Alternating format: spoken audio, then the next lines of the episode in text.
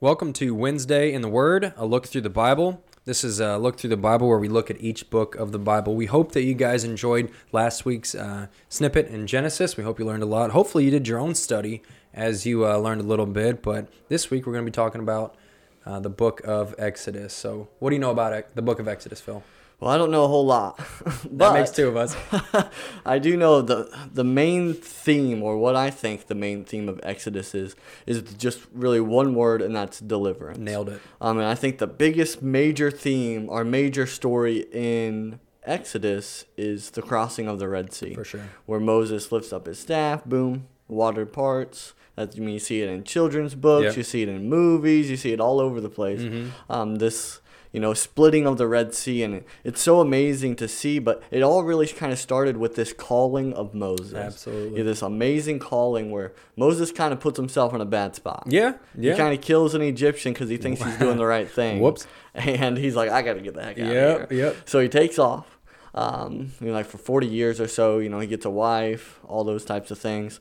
Um, God comes to him in a burning bush. And, and what the cool thing is, the same way that uh, at, at Abraham's testing, God calls to Abraham, and Abraham says, Here I am. And same thing with Moses. I think that's such Mm-hmm. A neat thing where God says, Moses, Moses, and Moses says, Here I am. Yeah. So Moses was, was ready to, to hear from God, but he kind of was like, Yeah, I don't know if I can do this. I don't know if I can go to Pharaoh and free the Israelites. Mm-hmm. Um, so God kind of hears his excuses and kind of gives him the solution.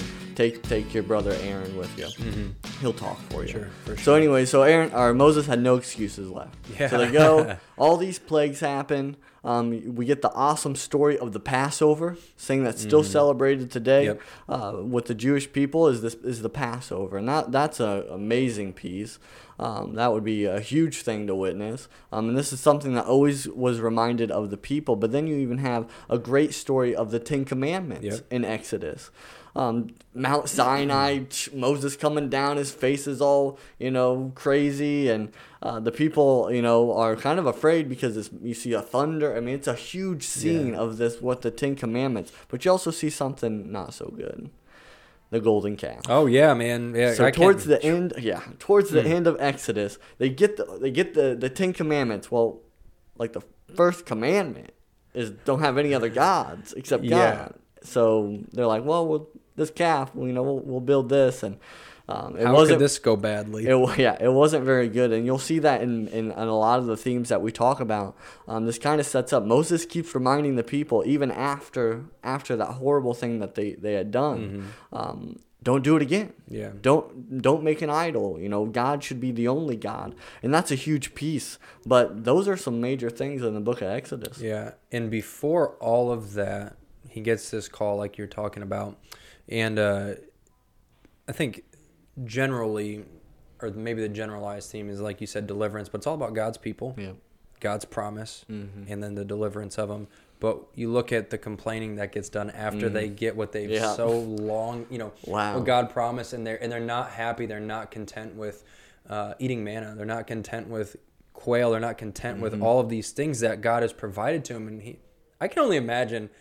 But I, I say I can only imagine, but I know that I've done the exact same Yeah. thing. Uh, uh, an analogy I like to use is, um, you know, God's children are just like newborn babies. When, when you're a newborn baby, I can't remember back then, but uh, you look at a baby, it, it has its clothes, it has its food, it has its shelter, it has everything that it needs, yet it still cries. And the whole time, the parent is standing right there saying, I got you.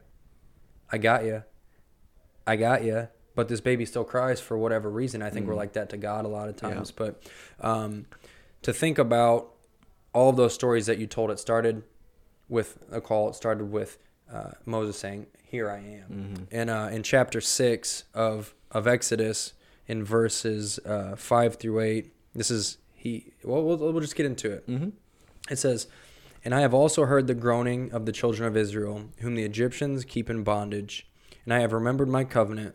Therefore I say to the children of Israel, I am the Lord. I will bring you out from under the burdens of the Egyptians.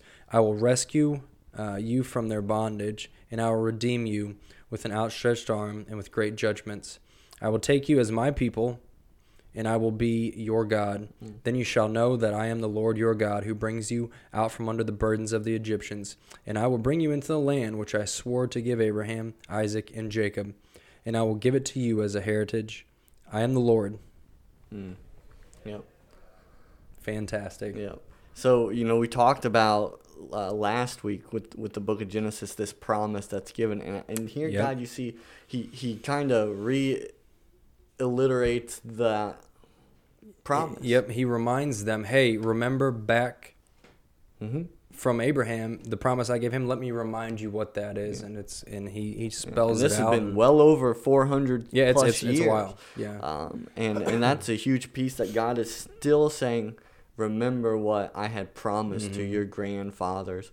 Um, you know, long before you know these people wouldn't even know who they were. hmm Um, so I think that's an amazing piece. But but like you said, you know, God tells them this. Well, God tells Moses, you know that you know I am the Lord, and I will bring you uh, out under the yoke of the Egyptian or the burden of Mhm. the Egyptians. They've been enslaved for so long, and, and God hears the cry of the Israelites, and and it, it says it comes up before Him, um, and Mhm. He's going to do something about Oh, it. God's going to do something about Mhm. it, and and you know we even see amazing, crazy piece where where when these ten plagues happen, you you almost see that. That God even gives Pharaoh a chance, but then his heart is hardened. Yep. He, and he Uh, do, and notice that he does that himself. Yeah. He hardens his own heart, Yeah. and that that's uh been there too. Yeah. And like you said, it's crazy to me when they get to the Red Sea and and they have left Egypt and they're afraid that the Egyptians are going to be coming after them, which they are. But and the people start complaining. Yeah. Moses, why would you bring us out of here hmm to to let us die? We would rather died in Egypt Yeah. than die out here, you know, in front of the, Yeah. the Red Sea, whatever it might Mhm. be.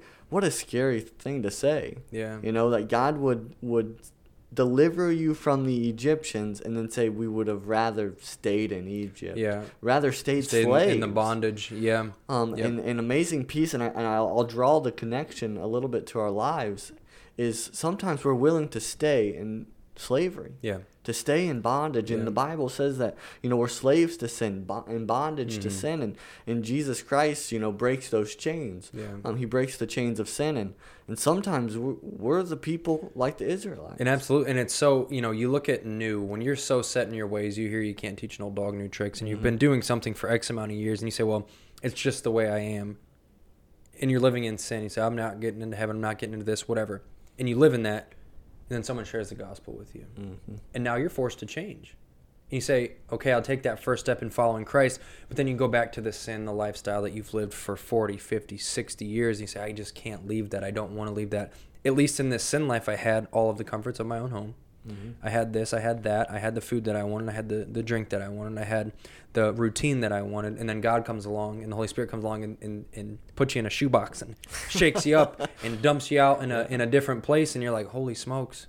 Mhm. I didn't know it was gonna be like this. Yeah. I had no idea, and I think that's what these Israelites are going through Yeah. is they had comfortability in the bondage. They were Mhm. used to the shackles on their arms. They Mhm. were used to the weights on their legs. And they said, even though this is freedom, at least we had X, Y, and Z back with the Egyptians, and the, and they can't get past the things that they had, the things that they were used to, the things that they were comfortable. Mhm. To give that up, to give, to get, to gain freedom.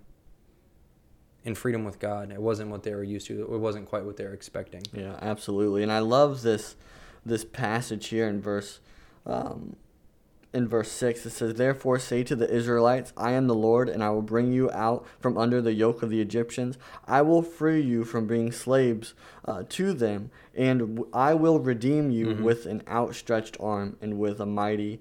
Uh, and with a mighty with mighty acts uh, of judgment, um, and I think that's a huge piece. You know, that God would redeem even a people like the Israelites. Yeah. That He would redeem a people like us. Yeah, thank God. Um, and and that's you know a huge piece, and I, and that's the connection I, I like to draw from this book is that word that that we talked about deliverance. Deliverance. That Yeah. God would uh, would deliver a person that would say I'd rather stayed in sin, or deliver a person who doesn't always doesn't always revere the Lord Yeah. as as God or Mhm. or honor him as Mhm. God or makes mistakes or messes up or don't keep sometimes maybe all the 10 commandments that he would still deliver a person like me and you see that you see the Israelites complain and complain Mhm. but God still delivers them Yep. still keeps delivering them um, and I think I thank him for his grace Yeah. you know his mercy that he would continue and his patience Yeah. Oh yeah. he yeah. conti- continue to keep delivering us